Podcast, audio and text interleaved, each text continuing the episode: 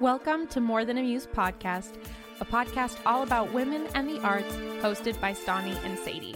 Join us as we explore what it's like being a female artist, examine modern day problems, and educate ourselves and you on important and forgotten female artists of the past. Hello, everyone. Welcome back. This is More Than a Muse podcast. My name is Sadie. And I'm Stani, and happy Labor Day. Yeah. Oh my goodness. Happy Labor Day. Hope you are all enjoying your long weekend. I know I am. Resting I'm from not- your labors. Yeah, resting from my labor indeed, not going to work, which is lovely, amazing. Best. I love government mandated days off. I love them too, especially when they fall on a Monday. Like that's I just it's just a nice little blessing. Wonderful thing. Oh, uh, Taylor Swift announced Midnights. True. I was like, things have happened. I feel like we haven't. I know. about. So that's really exciting. It is exciting. I was like laughing about it at the same time though, because I was like, how funny. Like, I know she's not going to do this, but how funny would it be? I think like someone made the TikTok sound of all the times she men- mentions midnight or the middle of the night. Yes, and there's uh-huh. literally 12 songs where she mentions midnight or middle of the night. And I was like, wouldn't it be hilarious if instead of like a brand new album, it was literally just like the re recordings of those 12 songs and then one new Okay.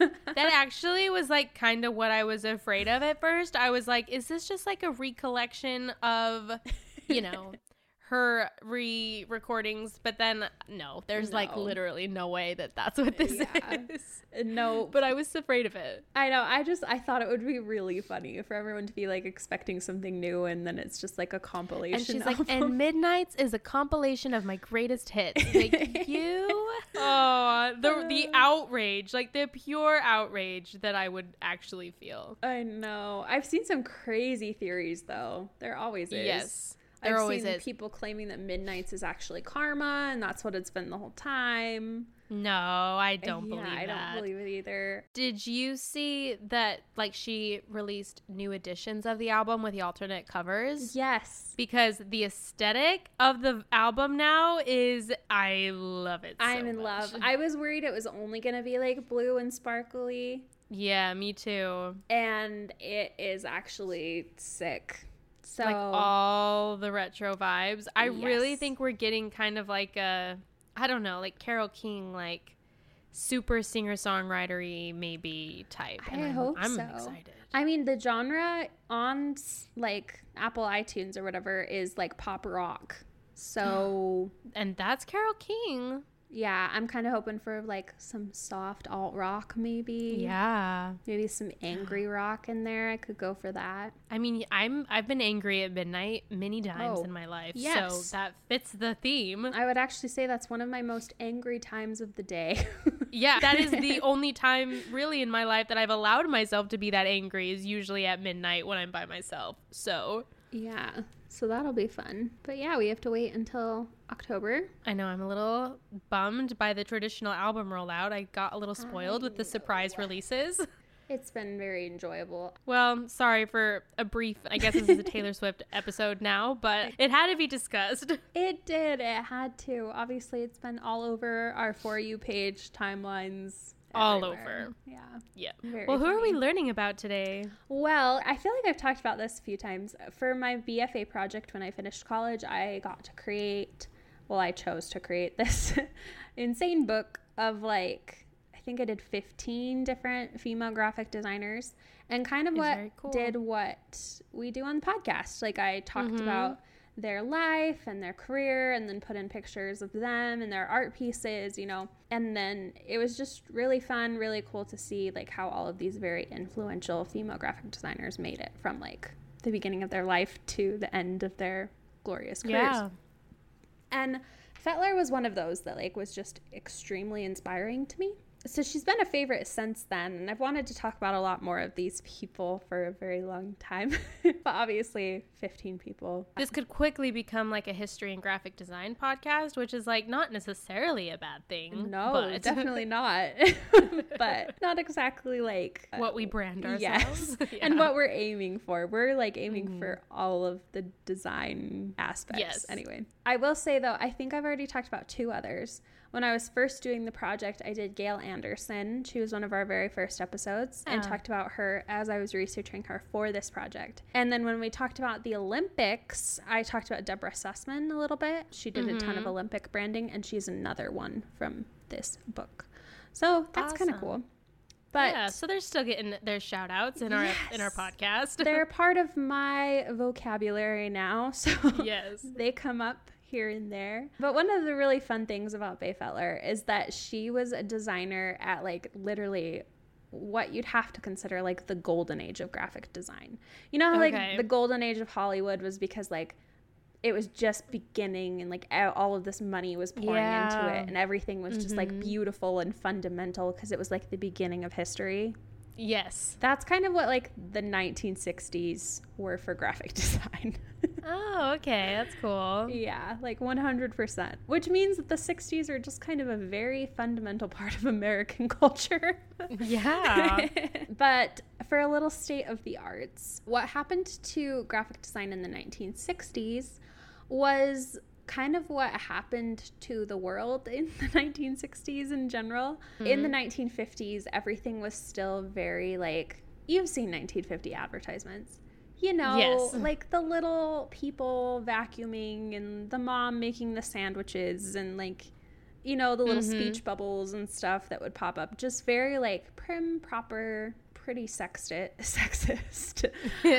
yes. there were some really amazing female graphic designers of the 1950s who did incredible work. But the 1950s also invented the famous font Helvetica. If you've heard of it, Ah. you know what it is. also, I'm pretty sure that Taylor Swift's Midnights album is Helvetica Oh, you know what? It probably is. because I saw a TikTok about that. It's to make this again a Taylor Swift moment. I mean, it is like one of those fonts that like people love to hate on, but fundamentally, like it is a beautiful font. Like it's not like Comic Sans where you can like make fun of it because That's what it was talking about. It was like it's literally Helvetica. Like you, it's just almost like the classic. Of course it Yes. is. Like you Mhm. can't make fun of Helvetica. It's beautiful. Like it truly is like a beautiful font. It's just been Yeah. really overused. Uh huh. Um, but Helvetica came in the 1950s in like Swiss graphic design, which was very like black, white, and red, like very modern shapes, everything like that. That Yeah. was very 1950s.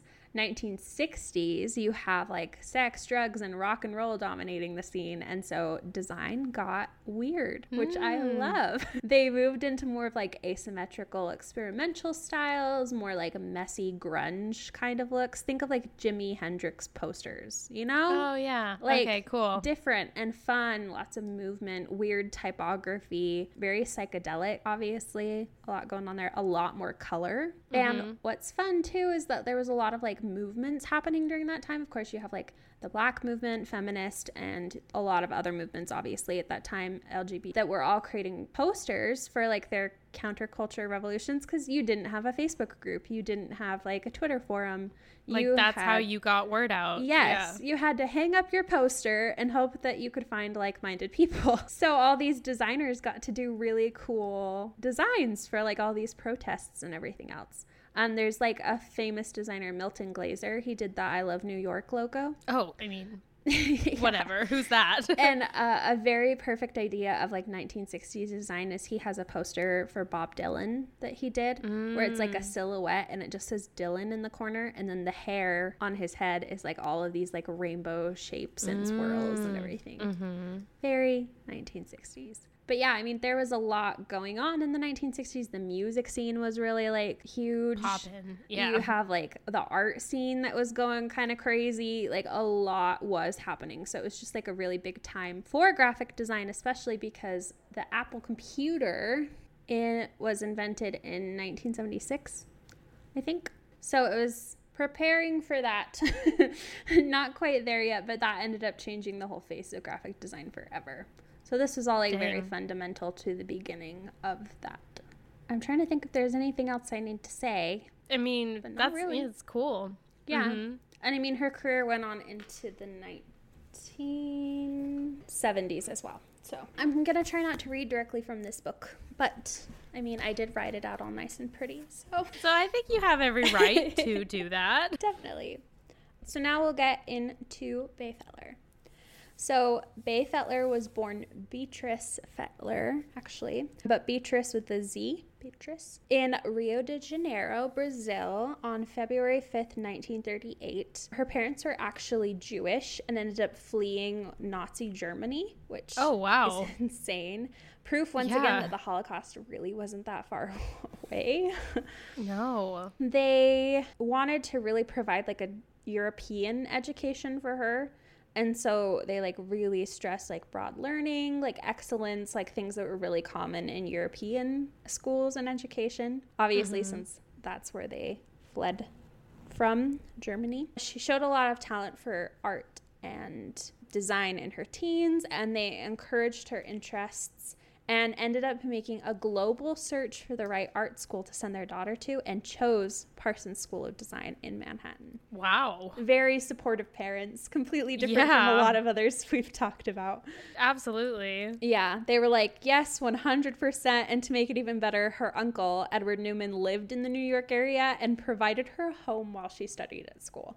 So she was getting free room and board, literally at Parsons. Still to this day, one of the top art schools Art schools. in the world, but definitely the United States. Feitler like really thrived in New York City. She would stand in line for hours to get standing room at the Met, which sounds beautiful that they had to wait forever to get into the art museums. I don't think that's like mm-hmm. necessarily a huge thing anymore and I love it.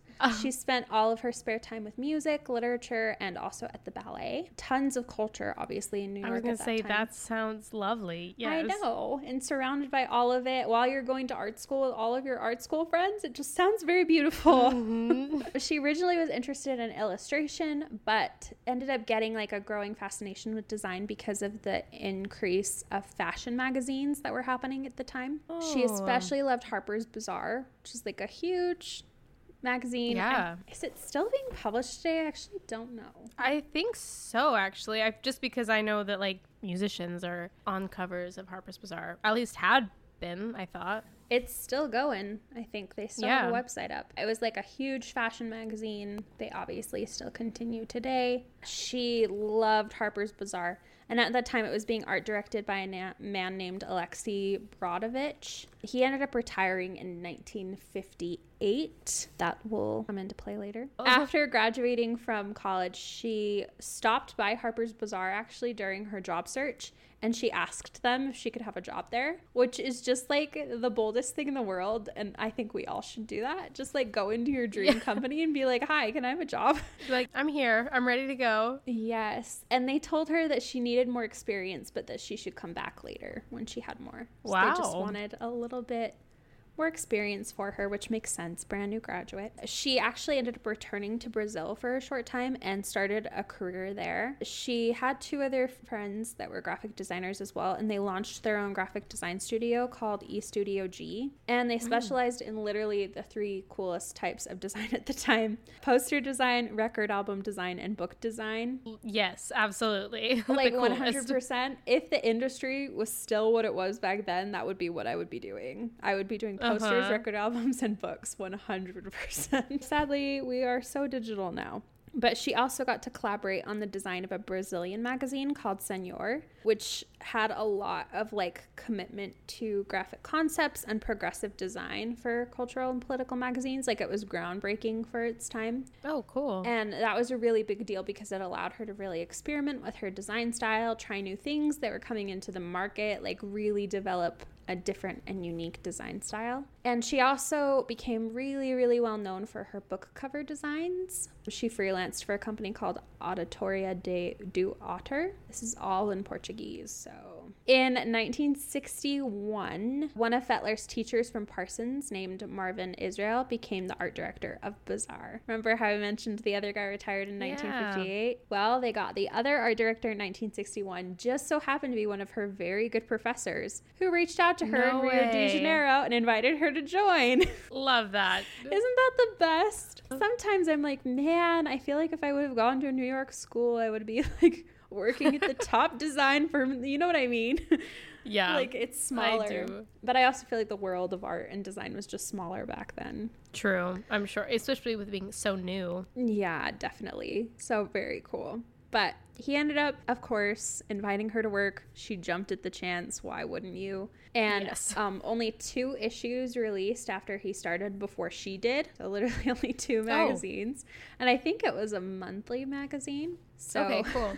like she hopped right on. Oh yeah, she was there as soon as her flight from Rio connected back to New York. she also brought her don't know if they knew each other before. I think maybe they knew each other from school. But her contemporary Ruth Ansel actually didn't end up doing Ansel just because her and Bea Feitler are very connected in a lot of ways with their careers because they mm-hmm. actually they joined bazaar at the same time and then as art assistants and then this was like insane. Like this next thing never happens. It didn't happen then. It doesn't happen today. Like this is absolutely crazy that it happened. Two years after they joined the magazine both of them became co-art directors of harper's bazaar. Wow. unheard of. Like, yeah. like this does not happen. You don't start somewhere and then 2 years later you're the art director Yeah. of the biggest magazine. Like, you know what I mean? It's not a small company either. Like this is a huge deal. Just crazy. A lot of people were actually really skeptic about the whole thing because they were like it's such a sophisticated publication. They're so young, like th- they're Oh. women, you know, like they're not going to be able to do it. But because they were so young, they actually like really brought a brand new like take It's to probably like what they needed. Yeah. Yes, and it really like blended together like the print traditions and the like current world events, and it created like magic. Like Harper's Bazaar was mm. never better than during this time period, and they became really, really well known for it. Like their names were everywhere during the time because of the work they were doing. They just had like mm-hmm. really high quality design. They responded to a lot of political and cultural changes that were happening. There was actually an article in 1968 in a magazine called Graphics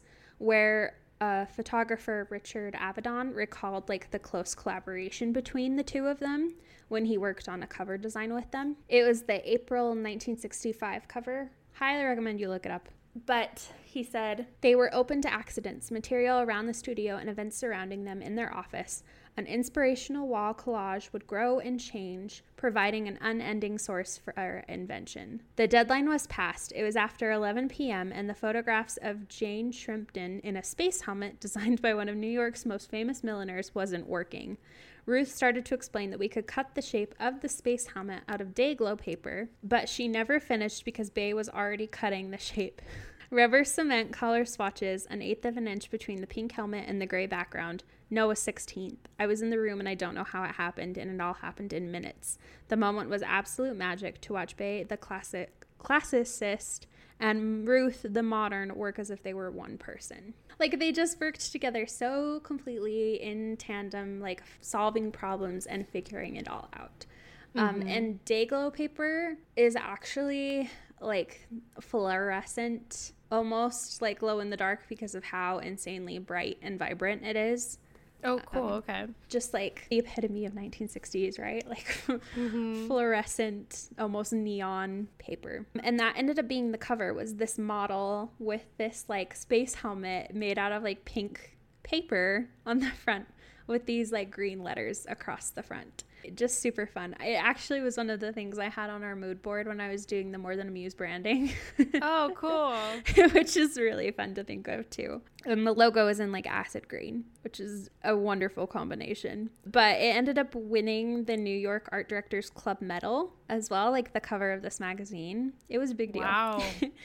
and it's been reproduced many times and is recommend like recognized immensely as like an emblem of the 60s and 60s Oh, design. cool. Mm-hmm. Bazaar, under the direction of these two women, it would go on to win many more awards. They did a lot of like sequence photography. I don't know how to explain it. They worked so well with photographers. They have this spread where they have these two women in like swimsuits and swim caps.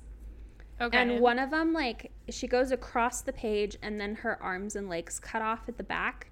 And then the other one is in the opposite direction with her arms and legs cutting off in the middle as well. And then she goes off uh, across the opposite page.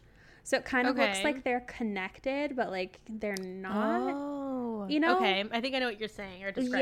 Yeah. Yeah. Of course, I will post everything for sure. Okay, good.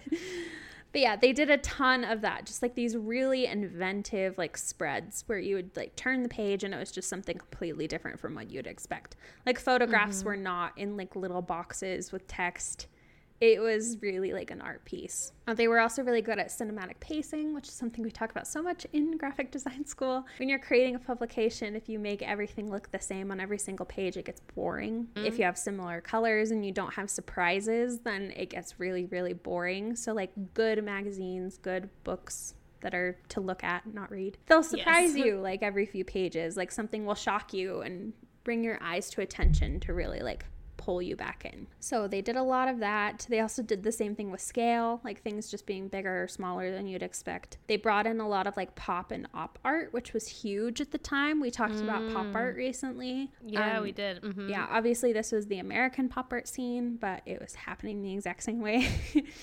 and they brought in a lot of artists and worked with them as well. And so they were winning like award after award in all of these design exhibitions. And it's just very believed that Bazaar was ahead of its time during this yeah. time period because it was just doing things that had never been done, like sweeping the awards, like literally like mm-hmm. taking home the Grammys of graphic design.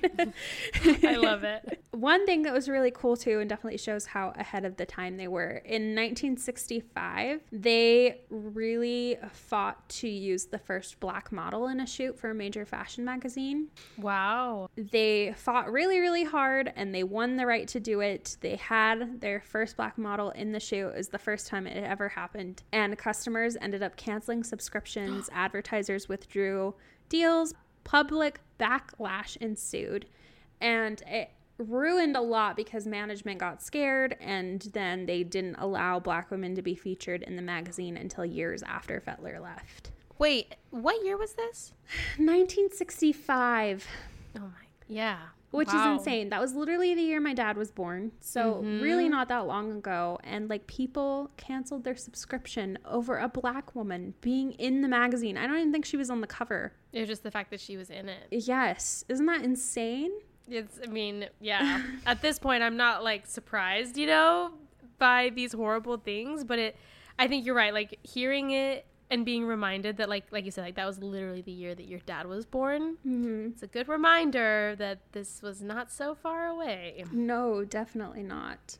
Absolutely crazy but very like brave and bold of them to really fight for that and win mm-hmm. despite what ended up happening afterwards. We're gonna take a quick break just to spotlight one of our new favorite women artists. I will be spotlighting an amazing artist that I found I found her because I went to a tomato festival in East Nashville. They have like a tomato fest every year. I love and everything it was, about this. Yeah, it was really cute. I actually was like thinking about you while I was there because I was like, Stani would love this. Because there was like so many vendors of like artists and things like that. But also, like the artist did a lot of, you know, tomato themed art and all different kinds of things.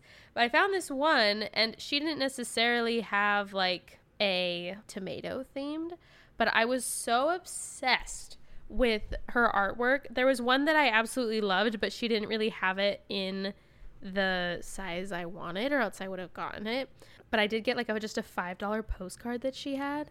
It was just so cool. I, anyways, but her name is on Instagram is just Tree Lilies, T R E E L Y L L I L Y S. And she does like hand cut vintage collage art. And her Instagram, I don't feel like properly shows her artwork as much. This is not an insult to her Instagram by any means. But like go to her website cuz yeah, it looks like on her shop she's mainly highlighting like the different shows that she does throughout or shops that she's at around Nashville and things like that, which I mean, that's how I found her, so it's great. But like, she has this one specifically of like Dolly Parton that I absolutely love, of like all the spaceships. If you can't see it, this is like what it looks like. That is so cool. Mm-hmm.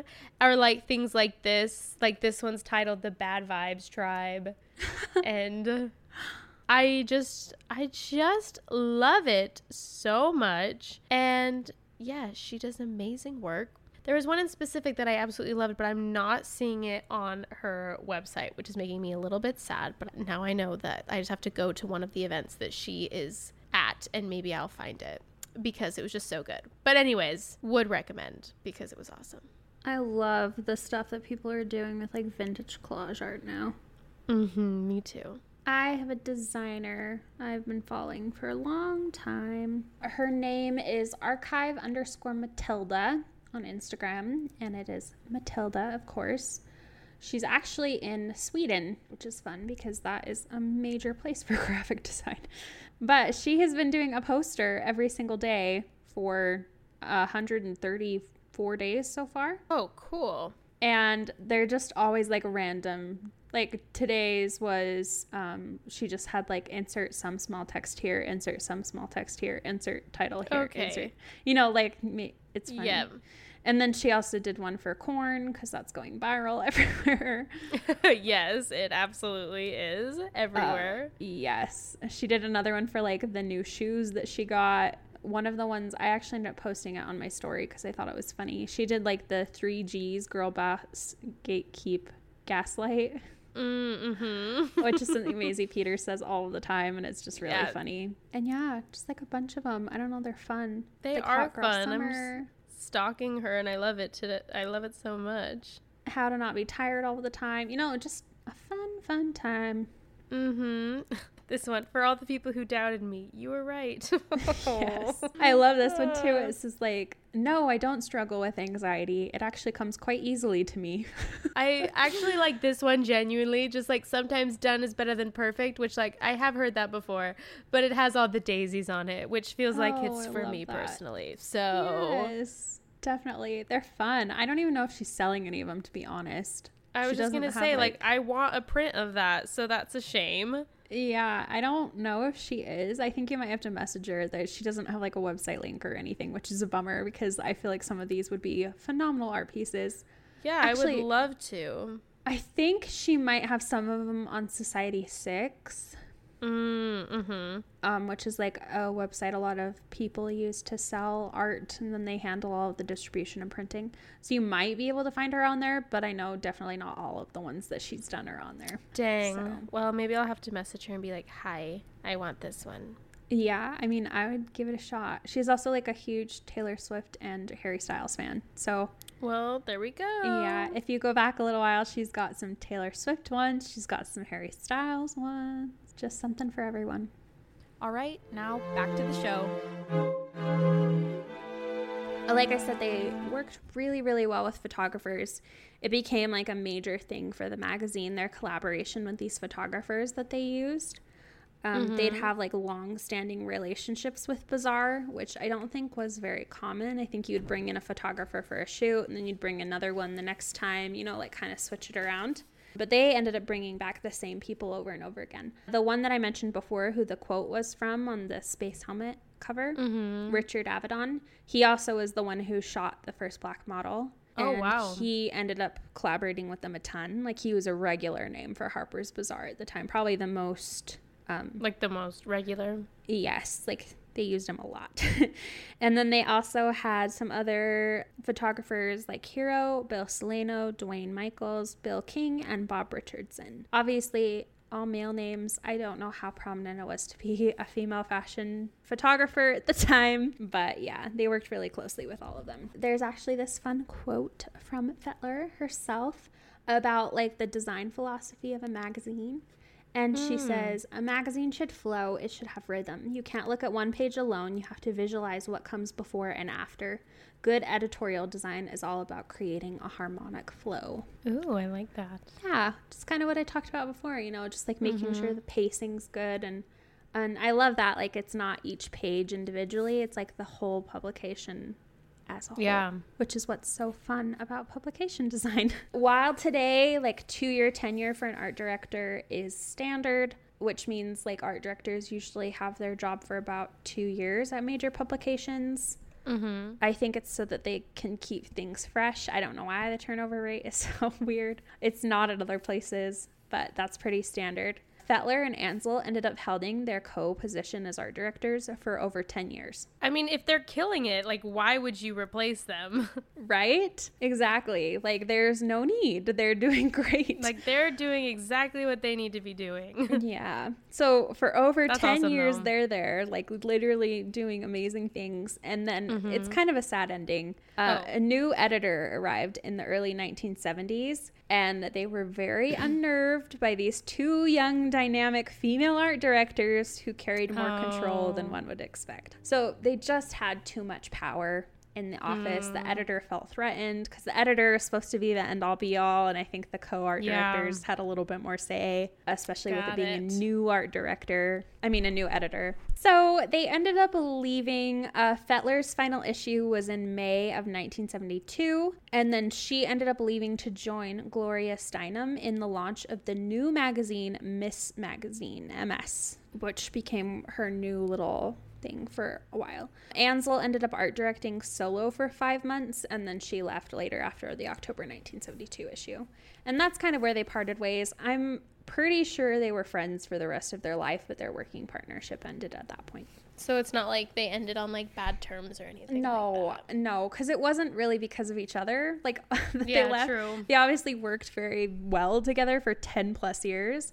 It was Mm-hmm. just because of the new editor that ending their working relationship as well, and then they just found different places. So Feitler. Like I said, went on to join Miss Magazine and it was brand new, just beginning. And so she was the first art director ever and brought over a lot of like that heavy experimentation that was taking place at Harper's Bazaar. And one of her associates said her decision to go to Miss was made because she saw it as an opportunity to be creative and to do innovative work. And she definitely did just that. And it's very true. The covers for Miss Magazine are like some of the weirdest things I've ever seen, but like in a very cool way. Obviously, like she was just playing around with a lot of different ideas. She has one Love that's it. like literally a comic book cover, and it's like a mm-hmm. guy talking to a woman, and he says like, "Do you know the women's movement has no sense of hum- humor?"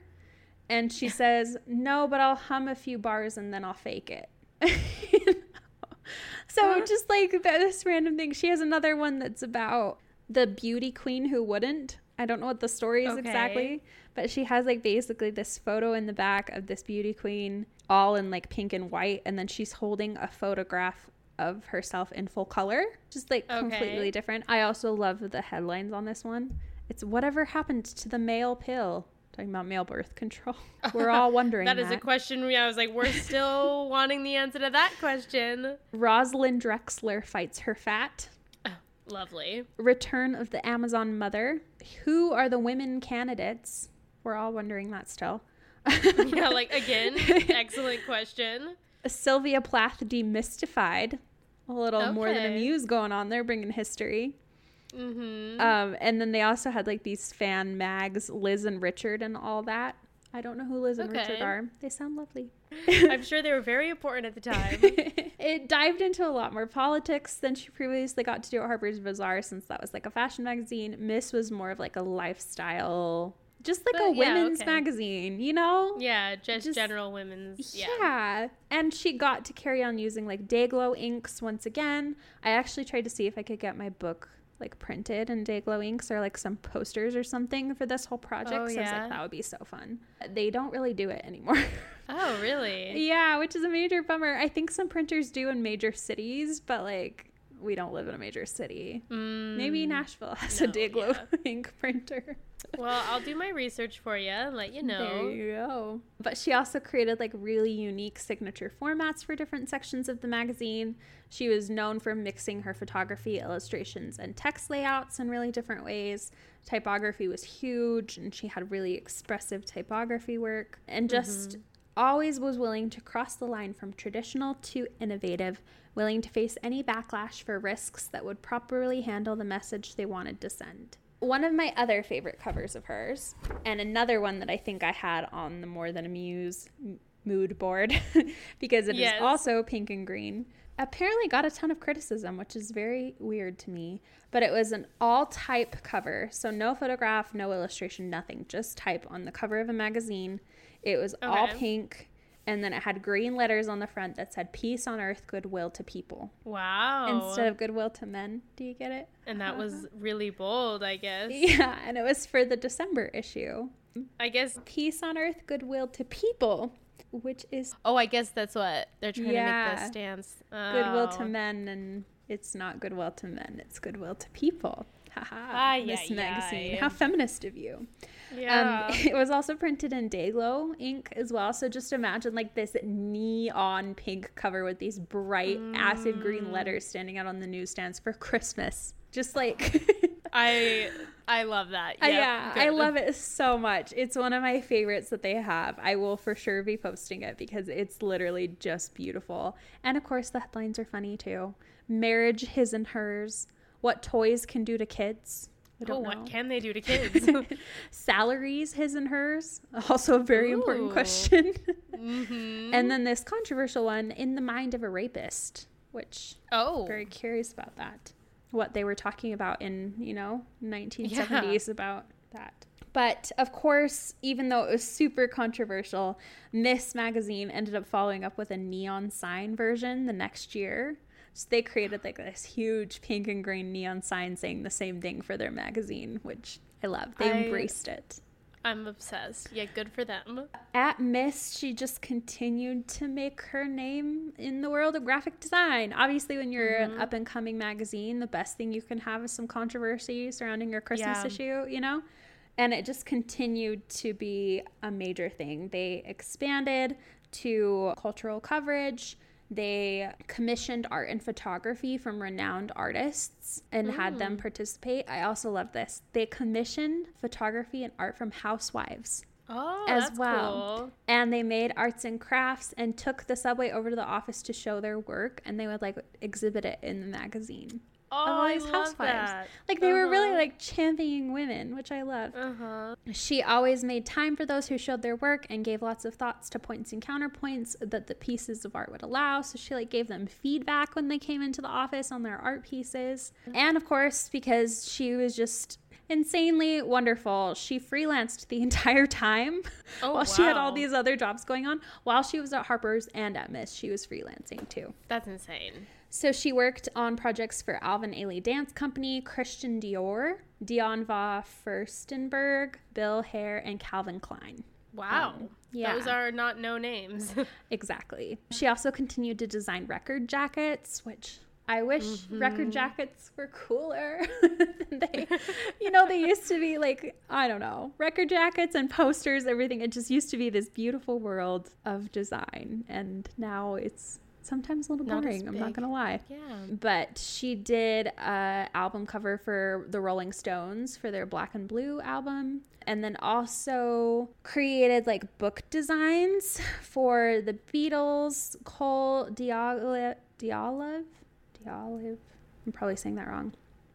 The Ballets Russes, Lartigue's Diary of a Century, Vogue Book of Fashion Photography from 1919 to 1979, and Helmut Newton's White Woman. One thing that was also really cool about her is that instead of just like the commission for the covers of the books she designed, she negotiated royalties from the books that she created. Mm. She said that the book designer gave life and joy to the book just as the author and illustrator did, and so they should share in the rewards from the book design that attracted the customers to buy the book. You know, I would be so interested in like what the argument, like what each side would like argue. I know that. because like thinking of it, see I'm that. like, Like- uh, yeah, that sounds like don't right. judge a book by its cover, but like I love a good book cover, and Oh, that will 100%. absolutely attract me to the book. yeah, and there's so many people that end up buying books just because, Just of, of the cover. cover. you know? hmm So it's a very good point. And I think there's even statistics that say that like uh, 70% of people agree that design is like the a major, major factor in their purchasing power, which makes perfect sense. I mean,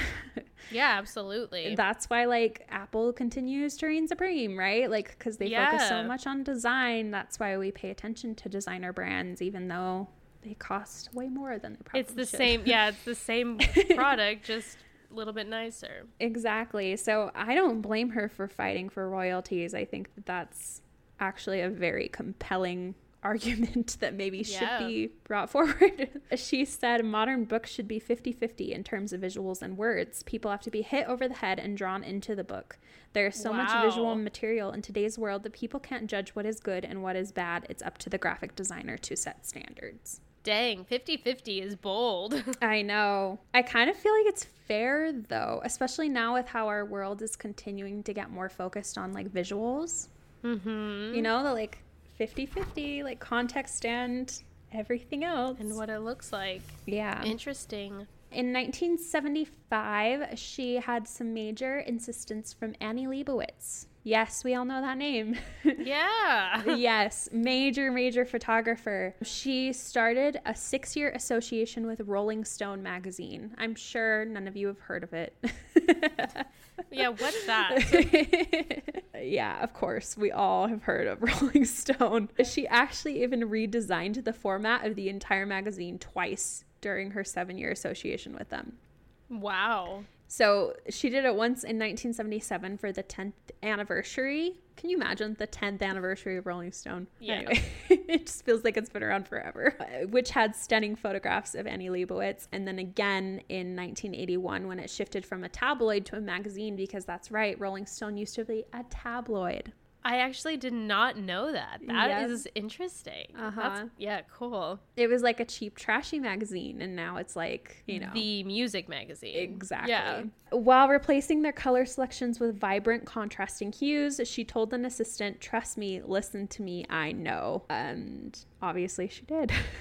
Yep, she did. She was also well known for how she worked with her assistants. They were inspired by her, but never governed by her approach to design. She didn't force everyone to do what she thought was best, but like the designs that she did were done her way. Were- if that makes sense. Yes. Mm-hmm. But she was really generous in allowing them to come up with their own approaches, you know, allow them to have their own take on things, and really trusted her judgment and intuition about people. But once they gained her trust, so once a photographer or an assistant gained their trust, she basically just let them loose. Like she let them hmm. recognize their potential, do whatever they wanted to, like literally become these famous art directors that they would go on to be. And most of them did. And of I them feel like that's did. the role of a teacher, so that's awesome. Yes, exactly. And most of her students actually went on to become prominent art directors. Carl Burrell at Avenue, Charles Churchward at Vanity Fair, another little magazine, Paula hmm. Greif at Mademoiselle, which was another major one at the time, and Barbara Rickner at Miss, the magazine that she ended up hmm. leaving, you know, at some point. She had her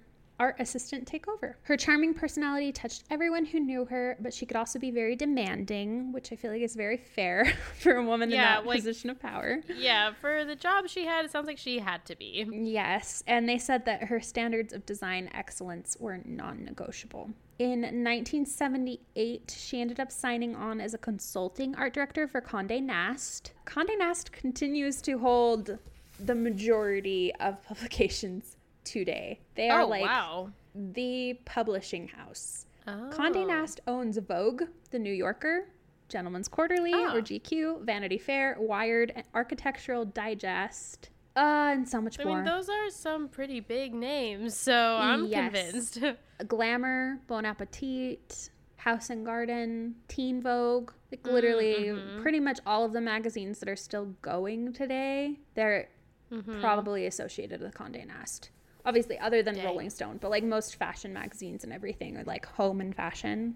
It's Got it. Yeah, it's Condé Nast. So she was the consulting art director for them, and she started with the graphic image for the new publication Self, which is actually still being published today. I haven't heard of it, but Cool though. it's a magazine. it's still going. The editor in chief, Phyllis Wilson, uh, actually ended up crediting self distinctiveness largely to Feitler's experimental design approach and like her ability to work with photographs, like moving them, cropping them until you got something that would turn exciting. So she worked with these photographers. She got photographs out of it, but she didn't just like put the photograph on the thing. They like changed Yeah. it, molded it, made it its own. This is when I wish I would have been a student. In 1974, she started teaching design classes at the School of Visual Arts. I have to say, like, if I could afford any grad school program in the world, I would want to go to SVA. Okay, cool. because almost every single woman that I talked about in this book at some point taught or was a student at the School of Visual Arts. Oh, wow. Yeah, like every single one of them. So that's significant. yeah, except for the ones that like died before the school was there. But like pretty much everyone Dang. else, which is insane. So like I would love to go there. It's super expensive though. Take out a loan. Money's fake, Right. right? I know maybe eventually we'll figure it out. but for now we're just trying to afford living in Utah, That's fair. New York City. But she took a position teaching classes there and then ended up teaching advanced students at the school from 1974 until 1980. And the program head actually remembers her as one of the very best teachers, saying that students fought to be admitted to her class and she rarely denied anyone from joining her class. Wow. I know, which is cute. She said, What really turns me on is the 55 students in my editorial design course at the School of Visual Arts. she said that in an interview in a magazine. One semester, due to an overwhelming workload, she declined to teach, only to return with an even bigger workload the next semester, saying that she needed the inspiration and contact with the students that only teaching could provide. Oh, that's Yeah. yeah, that's awesome. So she really l- relied on it, like working at the magazine she was working at, and yet still taking the time out to go and teach classes at the college. You know, like that. It shows how much she really, truly appreciated the students too. Definitely. Uh, she was uninhibited, undeterred as a teacher, encouraging each student's personal direction, and even recalled having a young student named Keith Haring. Do you know who Keith Haring is, Sadie? It sounds so familiar. Who is it? He is one of the most major modern artists ever. Oh. like if so am I really him- exposing myself by not knowing who No, you're is? good. You recognize the name. Um, I Keith- do. Keith Haring is the one with like the little people that are made out of color, like holding the hearts and stuff. If you Google his name, you'll know his artwork, Yep. right? yes, immediately. Oh, I like honestly, this is like the kind of thing that I was like, "Oh yeah, I forgot somebody had to design that." Like you just see it everywhere that I'm like, "Oh yeah, this had to have been someone who did it Yep. first." Someone you know? created it. And that mm-hmm. was Keith Haring. He was one of her students and he had a lot of graffiti inspired work, obviously, as you can see. Mm-hmm. but he was having a hard time with it, and Feitler really encouraged his potential and told him to keep delving into that direction. Wow. Yeah. So, I mean, we can't owe his complete career to her, but she was a great teacher who encouraged him at a very pivotal point, I'm sure. That's awesome. Um, Feitler's final project that she ever did in her life, which sucks that she didn't live longer, was the premiere issue of the revived Vanity Fair. They did Oh, like this whole thing, brought it back. Sadly, like she had a really rare form of cancer in her later years. She actually went under surgery twice to try and remedy it and treat it. A lot of people even said that they had no idea that she'd even been undergoing chemotherapy. They just thought that her turbans were a stylish fashion choice. Okay. because of just the way she carried herself. Like no one even thought. They were just like, "Oh yeah, she's wearing turbans now." You know, like, like, that's, just how she dresses. yeah, No that's just deal. Bea Feitler being her. And when she got too sick to come into work, an associate would actually take the mechanicals to her apartment for her pr- approval. That's like the full layout of the magazine in like little Okay. little miniatures. Have you seen The Devil Wears Prada? Yes, I have. You know the book that she has of like the magazine before it's published that she like has to go and take to her house yeah, and it's like the uh-huh. precious thing. That's like the mechanicals. Oh yes, Yeah. I do remember that though. After the premiere Vanity Fair issue was completed, Bea Feitler ended up going home to Brazil, but didn't live to see it published, which sucks because she passed away April 8th in 1982. She passed away at only age 44, entirely too wow, young. that's so sad. Yeah. Yeah, like I'm sure she would have continued to go on to have a very, very long career. Hundreds of people attended her memorial service. And as a living tribute for her legacy, her friends and family founded the Bea Feitler Foundation, which funds a full one year scholarship for a junior graphic design student at the School of Visual Arts where she taught. Aw, Love good. it. That seems very right. I know, so fitting. Friends, coworkers, and associates remember Feitler for her inexhaustible energy, exuberant and extravagant zest for life. She was deeply devoted to her cultural history and traditions, and yet filled with the spirit of the 60s, with a dichotomy undaunted by any struggle between her past and future. And that's Wow. her. Oh my goodness, that is so cool. I know. I just love her. Like, I wish I could just own all of the magazines she ever made and just like flip through them, you know? yeah. Because there's uh-huh. like a lot of spreads that you can find online. A spread is like the two pages side by side. But the full magazines, there's very few, and a lot of them are on Etsy for like hundreds and hundreds of dollars. Oh dang! I was like, get it, but okay, that no, it's a lot. But she has some fun ones. She has a spread that says like if Pat Nixon were a feminist, Okay. and I can't read it very well, but it like goes into like how it would change if like if she were a feminist. Um, she also has this really cool one where they had like the photographer take a shot of the model in the fashion, and then on the opposite page they actually had an illustrator draw the same thing but change up some of the patterns and stuff. So it's like these parallel pages, but with one's illustrated and one's a photograph. Just like some really fun different stuff, like things that you would probably never see in a magazine now. But Mhm. just fun for it to exist and be there. And here, I'll show you. This is the green and pink one. Oh, I love that. Yes. I want to hang it like one day. The dream would be that we have like a little studio, right? Maybe each of us have our own since we live across the country from each other. But Yes. um, and decorate that it would like go up. pink and green, and that would be I a love spot. it. That's the dream. Yeah. But that's Faith Oh, Butler. man. Literally one of my absolute favorites. If I could work as an art director in the 1960s and 70s, I would love that. Like but that's the dream. I know for a fashion magazine or book cover and record cover design. yeah. I was gonna say, what a shame that magazines are not what they once were because it would be really cool. But alas, we are in a digital era. I know. I lament it all the time. Uh huh. It's the only time that I actually feel like I was born in the wrong time period. And then I'm like, no, I like my rights. Literally, like, okay, okay, let me understand things here, but Yeah, but it's like, but man, it would be so cool to be at like the height of like the music and you know art mm-hmm. counterculture that was just exploding in the 60s and 70s. It would it would amazing. be beautiful. So and the music was fun then too. So I know music was great. Music and magazines, it's the dream. But Well, thank you for teaching me about her and what an amazing woman and designer. Is so accomplished, and I love it. I know she's literally so fun. Anytime anyone's like, "What are your favorite graphic designers?" She's always one of the top ones I mention now because I just think she's just so cool. Well, we will be back next week for another episode. Thank you so much for listening. I hope you enjoyed learning about a new amazing artist. And We'd also love it if you come over and follow our Instagram. Obviously, this Ah, is yes. an audio format. Come see the visual part of it. We're constantly posting Mm-hmm. pictures, everything else we can to complete the full picture of who we covered that week. So yes. come check us out over there as well. More than a muse. Podcast. Bye.